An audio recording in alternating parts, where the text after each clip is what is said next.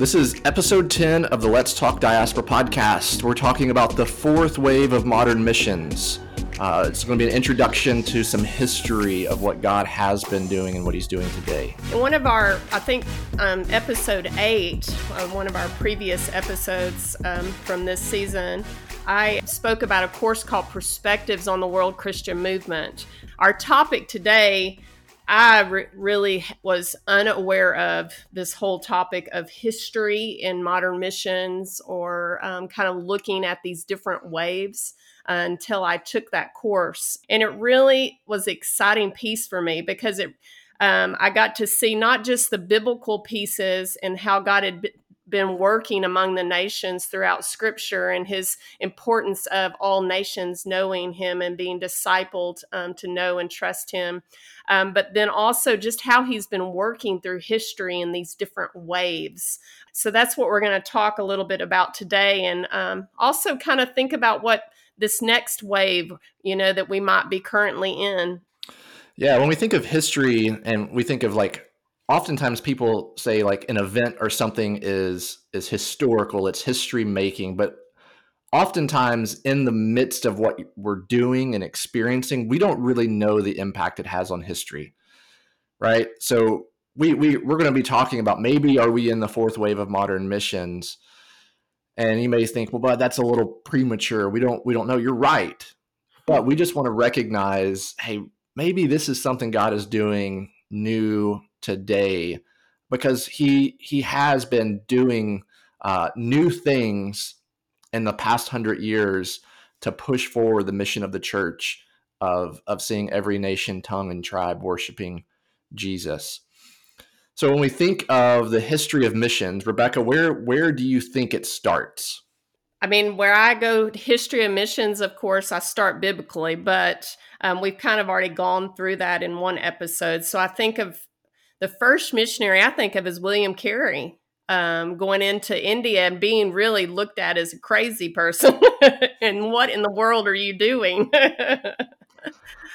yeah, so w- William Carey is, and, and his title that he sometimes get is the father of modern missions and it's it's not that missions didn't exist prior to William Carey. There there was ebbs and flows of of God's church doing God's activity for His kingdom, but this was at a point in time that there wasn't a lot happening.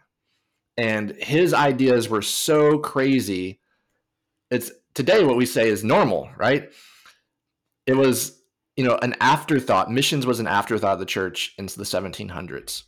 But William Carey became convinced from Matthew 28, 18 through 20, that that was a binding command for every Christian of every age and then ultimately that that passage it wasn't you know peer pressure it wasn't anything. It was the word of god that led him to give his life to going to india for the sake of christ among those in south asia.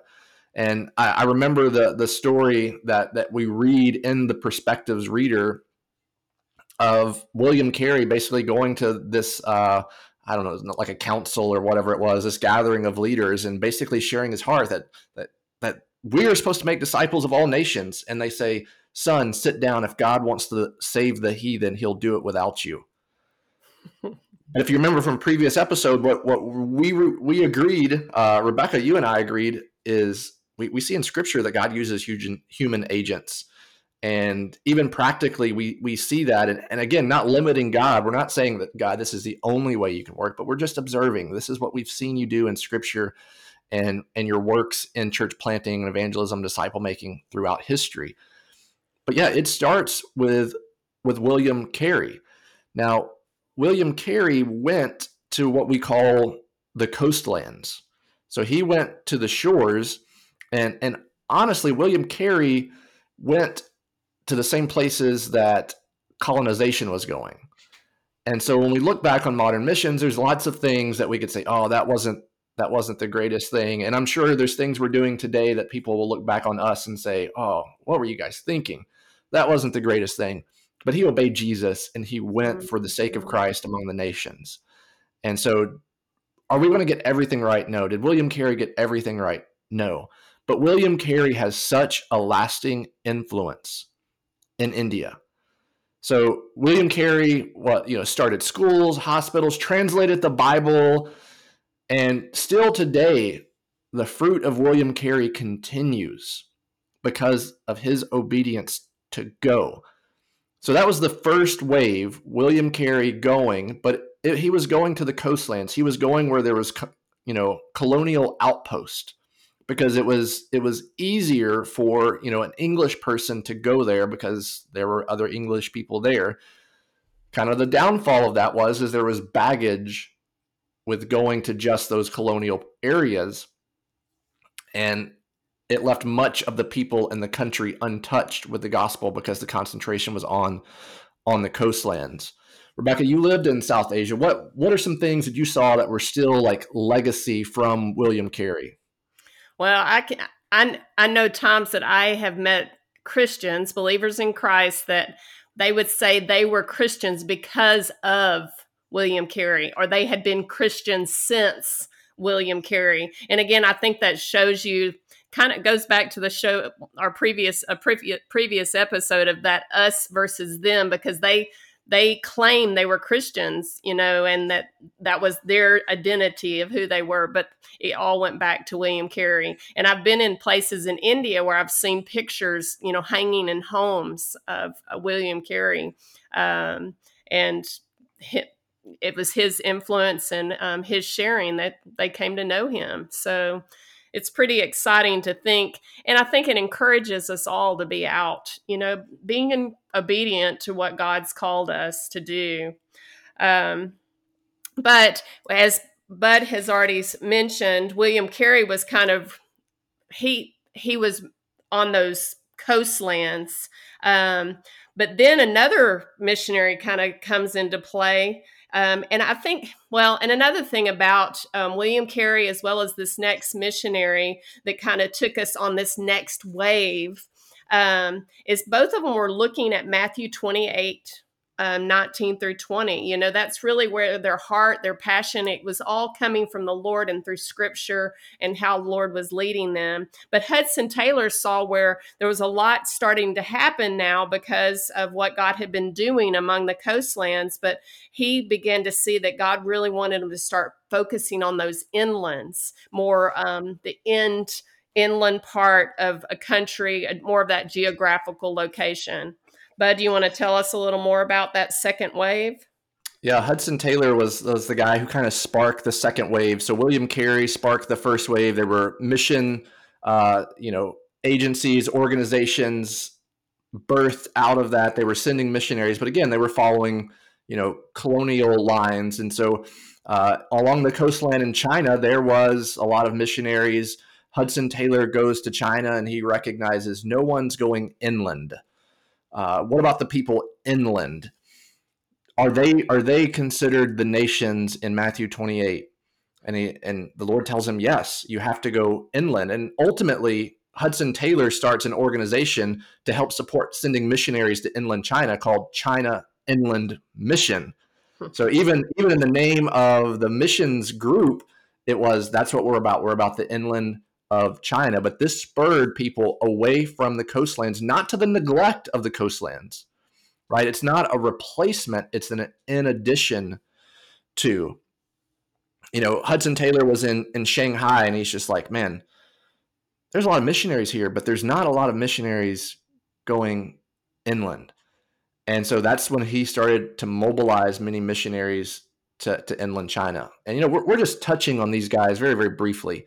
In the show notes, we're going to put some books and some resources you can you can write. Hudson Taylor has a wonderful book talks about uh, the history of of his story.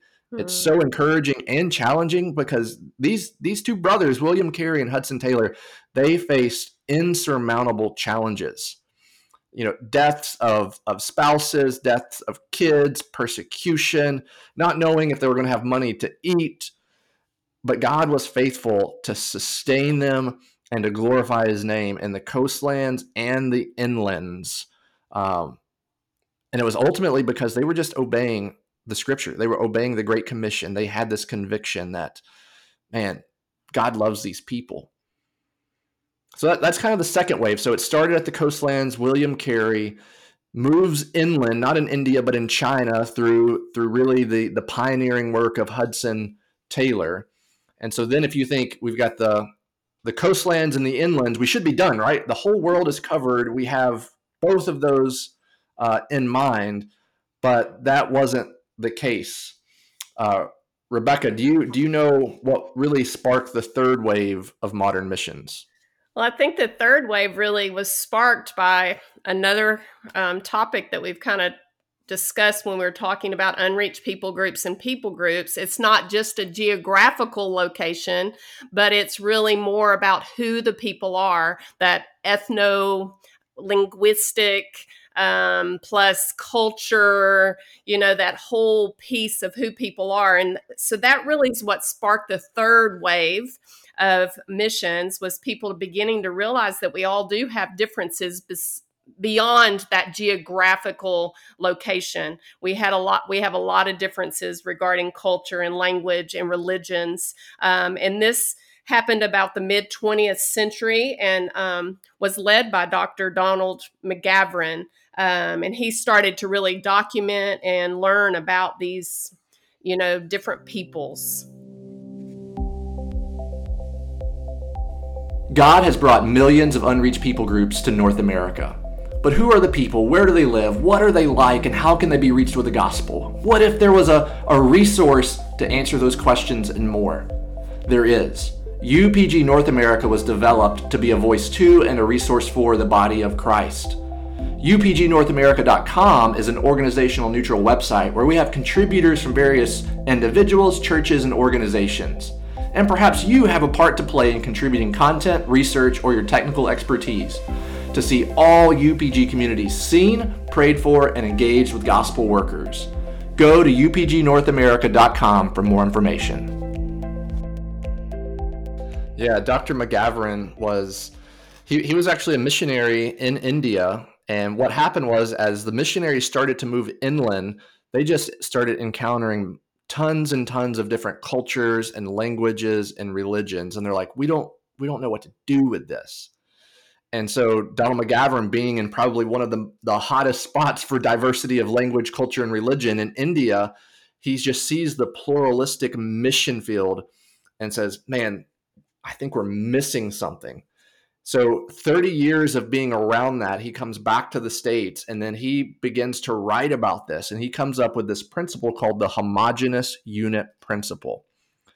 And the homogenous unit principle was really what, what took off into two categories. So one was in the 1950s, 60s, 70s, you had something called the church growth like movement, the church growth model and that was implemented a lot in the United States. And a lot of churches took this homogenous unit principle and applied it and grew their churches. In, in short, the homogenous unit principle basically just means those people who identify as we um, like to hear the gospel from someone inside our, our group, opposed to those who are they. And so that's that's a really, really simple oversimplification but it's it's ultimately the second thing that led out of the homogenous unit principle is is people group thought. So Donald McGavran influenced another guy by the name of Ralph Winter. Ralph Winter in the 1970s took this homogenous unit principle and he said, This is going to reshape strategy and thought of modern missions. So in 1974, he's speaking at the Lausanne Conference of World Evangelization, and he presents an argument informed by the homogenous unit principle that that quote this is from his his biography that reignited cross-cultural evangelism right while restoring to many a reason for being.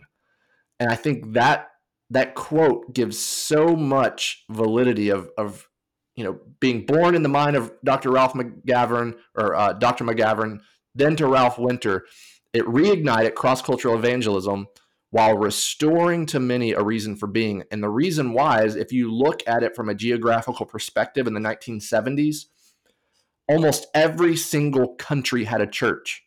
Hmm. And so if we think about where do we send missionaries, we send missionaries where there is a need, where there's, if you remember people group, unreached people group thought, where there's not enough existing believers to evangelize the rest well, in many, many countries, there were enough believers to evangelize the rest whenever you look at it from a nation state perspective. But Ralph Winter said, and this number has grown, but in 1974 at the Lausanne Conference, he said some 2.3 billion people and their succeeding generations would remain unevangelized if the extremely difficult task of cross cultural evangelism did not become the church's highest priority. So the third wave, what really sparked this this conversation about unreached people groups, and you know, we talked uh, in some detail in a previous episode about that, but it was Dr. Ralph Winter, 1974 at the Lausanne Conference, that was a pivotal pivotal moment in seeing missions organizations, churches, and individuals saying, yeah, we have missionaries in this country, but no one is reaching this people group. And what I believe is one, it did, like he said, it gave people a reason for being who were there, who felt like I'm just in maintenance mode. I don't need to be here, but they didn't honestly want to go home. They got they got to take on a new people. Mm-hmm. Maybe they learned a new language. And I think it also mobilized more believers to the mission field because that number 2.3 billion is now larger. And I, I even like how he this is a quote. He says 2 2.3 billion and their succeeding generations. We're, we're actually losing ground among the unreached people groups. Why? Because not enough people has taken on what in his words the difficult task of cross-cultural evangelism. It's not become the church's highest priority. So Dr. Ralph Winter really took us from geo- geopolitical boundaries to distinct people groups. Well, and I think it really sparked a fire under the church. I think even right after that, um, there started this whole student movement that happened in the not, later 1970s. Just right after this, you might even, even currently there's this um, movie out called the um, the I forget something generation Jesus Jesus Revolution. Um, and it's really talking about this excitement among young people. And I think a lot of this was an excitement a young among young people that you know God is working and He's um, wanting us to be involved. And there's these peoples that don't have a chance um, to know who He is, and they you know it sparked this whole movement among missions. And really, I get excited about it because I really feel like my I was part of that, you know, part of that spark, sparking the church to recognize the nations, to recognize peoples. And I think it's a spark for all of us um, too to be out sharing Christ even among our neighbors. You know, it sparked that within the church as well, wherever they were located. So I loved, um, I really love that third wave, and it's really kind of where we've been. Um, kind of been, you know, and very exciting to think about all the different changes that have happened over the years. Do you know any statistics of that? I don't know the, the statistics right offhand of things that have happened since then till now with that. As far as as far as progress. Mm-hmm. Well, there, there has been a lot of progress, and I can't share statistics because I'm not necessarily prepared. But anecdotally, um, there's another category we haven't talked about around people groups, and that's unengaged, unreached people groups, meaning no one is no one is given strategy, effort, missionaries to that people group. What we have seen, and it's you know it's almost been 50 years since that 1974 Lausanne conference that sparked this, almost 50 years, but the number of unengaged, unreached people groups has like I don't know the percentage. It's went way down from what it was. So and we've seen unreached people groups become reached and that's one of the difficulties with the definition of an unreached people group when we give a number is that it becomes like a toggle switch of like oh they're unreached now they're reached but if discipleship and church planning don't continue it's going to be like um, you know places in western europe where it used to be the the, the epicenter of christendom is now you know very very unchurched uh, non-believers, agnostic, being really overrun. Uh, and I, I don't mean that in a negative way, but overrun with Muslims from you know North Africa and the Middle East into Europe. So it's not that we take our hand off, but it's where where is the greatest need for cross-cultural workers? And the homogenous unit principle, the people group thought really elevates those who don't have access they don't have enough to evangelize. But church health is important too in places mm-hmm. where there the church does exist because if the church slides into unhealth, they're just they're just a generation or two away from from falling into disarray and needing missionaries. I would say the United States is has very, is very close yeah. to the point of the church is unhealthy. Not all churches, but in a lot of ways, a lot of churches are unhealthy. And what we're seeing is people are coming to the United States as missionaries, not to reach the unreached people groups that we're talking about, but to reach the Americans. Mm-hmm. So many people I know from Brazil, Korea, Venezuela are sending missionaries to the United States, not to share with Punjabi Sikhs or Gujaratis, but to share with people like you and me because they're like, we basically, I've heard people say this, they want to return the favor. Mm-hmm. Think, thinking of, of Korea or Brazil, uh, especially the Baptists. The Baptists have had so much work in the country of Brazil. Now Brazil is sending missionaries to America. And so it's like, wow, church health is important, but where there is no church, that is highest priority. Because ultimately, we're saying why we need outside help. And if we believe that a group of people have the word of God and the spirit of God, they have the means to walk in faithfulness to Christ if they choose. Right. Those who don't have the Holy Spirit or the scripture, they they need to be introduced to that. So that's that's where we start talking about prioritization because that's really what happened with the third wave is priorities shifted to unreached people groups. And still today, honestly, a large number of missionaries are working among reached peoples or reached places.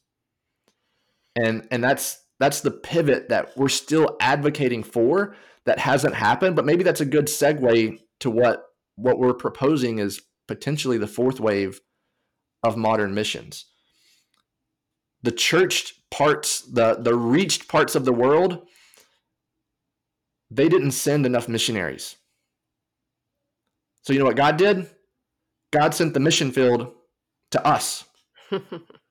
I think maybe it's too early to tell, but whenever we start thinking about what God is doing through the diaspora, this is called Let's Talk Diaspora. So you may have been wondering, when are you going to get to the diaspora? Well, we're, we're here. But we wanted to give you the history of saying God, God has changed how missions has taken place in geography, coastland, inland, people group thought, and and none of those things go away. We're still sending people inland, still sending people to coastland, still sending people to the 1040 window to work with unreached people groups, but saying, man, we need to pay attention to what God is doing in the diaspora. And that's twofold, right? There's twofold. Because right now there's 281 million as of 2020, that's the number, 281 million international migrants in the world, more than any other time in recorded history more today than ever before. There's two types of people in this diaspora. There are people coming from unreached people groups from the 1040 window, where it is difficult to send missionaries or nearly impossible to send missionaries without creative entry. The other thing is, is he is sending people through the diaspora from very healthy, vibrant churches from places like sub-Saharan Africa, Latin America, and what we as Westerners have to do is recognize both of those that we are not the answer to establishing God's kingdom on earth. He will use us, but we have a body of Christ that is huge and diverse. And God is bringing people from Latin America. I'm just so encouraged by my Latino brothers and sisters who have such a zeal for Christ. They're such bold evangelists. And honestly, for a lot of these unreached people groups coming from the 1040 window, especially the Arab world, man, our Latino brothers and sisters connect with Arabs so much better than you and I, Rebecca, mm. because their culture is similar. Their language is different. And then if you're listening to this, you don't see us. Our, our skin tone is a little pale. Uh, most of the world is not pale. And so our Latino brothers and sisters, they they connect just because you're this this sounds like super uh, bad, but I've heard people say, "I'll listen to him because he's not white." Mm-hmm. And so we have to understand all of this. What is what is God doing? And I, I would submit that we we are potentially on on the edge of the fourth wave of modern mission where God is bringing the unreached to North America, to Western Europe, and he's saying to the church, how are you going to respond? Yeah, and I think I, I go back to that Acts 17 passage and um, where he says that he's made from one man every nation of mankind to live on all the face of the earth, having determined allotted periods and the boundaries of their dwelling place, that they should seek God and perhaps feel their way toward him and find him. Yet he actually is not far from each one of us. So he he he's doing this. And i think that's what we're trying to say with this just looking at the history. Let's just look at where god has been at work and where he's you know where he's working. And this could be a new wave you know that um in our eyes looks new. It may have been happening but it's new really um that he's working in and um, encouraging each other. And again, I think another thing that we've tried, we keep trying to emphasize, it's not one or the other. We've got to be doing all of these things. We've got to be looking at unreached people groups. We've got to be looking at our lost neighbors, where they, whether they're from a group, people group just like us or not like us. We've got to continue to disciple um, and grow in our um, walk with the Lord. But I think it's very important if we want to see we're excited and Bud had mentioned has mentioned this in a previous episode. If we're excited about Christ's return, we need to be about all nations coming to know and trust him and God has brought the nations to us. So let's do it and be involved in it, um, however he may be leading us, whether it be um, encouraging another brother or sister that may not be the same color as you or from the same type of background to be about sharing with um, those that are different from his faith and background but very similar or whether it's us as myself a white american that i need to be out meeting my um, these different cultures and peoples and sharing christ with them but um, let's just take our eyes and be aware of that and be out about it yeah, it's it's so good. Whenever I think of that Acts 17 passage, it's verses 26 and 27. Uh, to the, to the listeners, I, I just want to challenge you to look at that passage and answer these two questions. So the first one is who is ordaining the global diaspora? What who in that passage, according to that passage, is the person who is determining periods and boundaries? I think if you read it, you're going to find that it's God who is ordaining the global mm-hmm. diaspora. And the second question is why is it happening? Right? Why is it happening? Luke recording this in the book of Acts, Paul's words doesn't leave us without that answer. It says that they should seek God and perhaps feel their way toward him and find him. Yet he's actually not far from each one of us. So, why is it happening? According to the scripture, and again, we're not doing this as like an anthropological survey. This is what God, you know, this is what we're seeing. This is this is rooted in scripture that God is doing it so that they may seek him and some may find him. And so what we have to what we have to do as the church in the West is one we have to recognize what God is doing and we have to say how are we going to respond? And like Rebecca said, it, it isn't to the neglect of sending people, but but let me maybe reframe it this way. What if what if we were able to reach people from an unreached people group that's a secure country here in the city I live in, in the city you live in, in New York, Toronto, Montreal, London, or maybe New Braunfels, Texas? What if we could reach them here? And then the missionaries we send are of the same people group. Because when we mm-hmm. think of the sending process for missionaries, they have to learn language and culture. And many times that is a year to two years that that's all they're doing. And they're never they're never part of the we. They're always a they.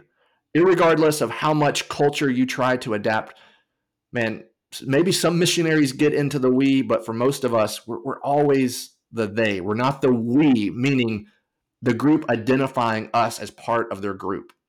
But what if we could reach them in our cities, support and mobilize and send them?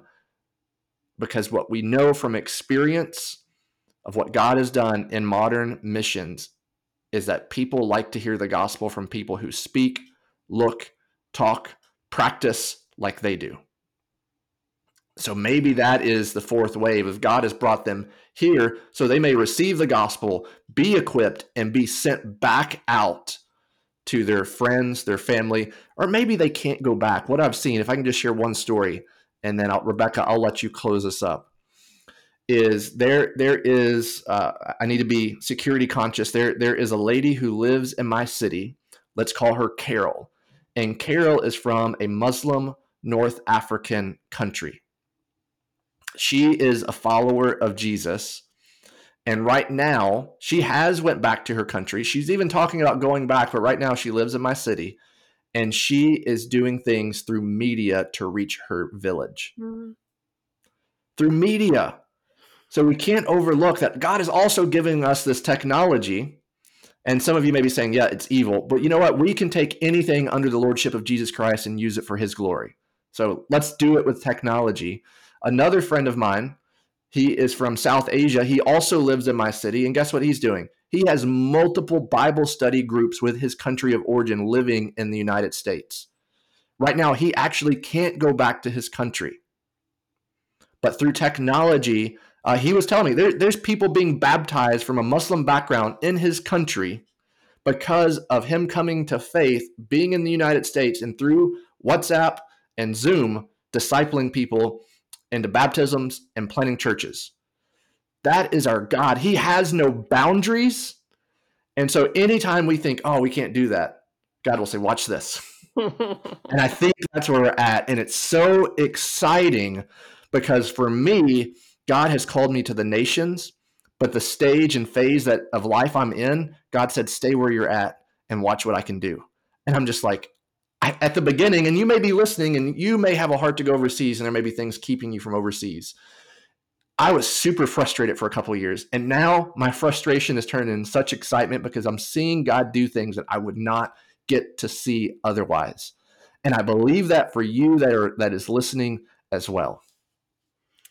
And that's what I want to encourage you as well. God is at work and he is busy and he I think he wants us to be involved. So there are five practical steps I want to kind of get might might get you started if you're not already um, started and involved in this fourth wave that we've um, proposed of God working among the diaspora.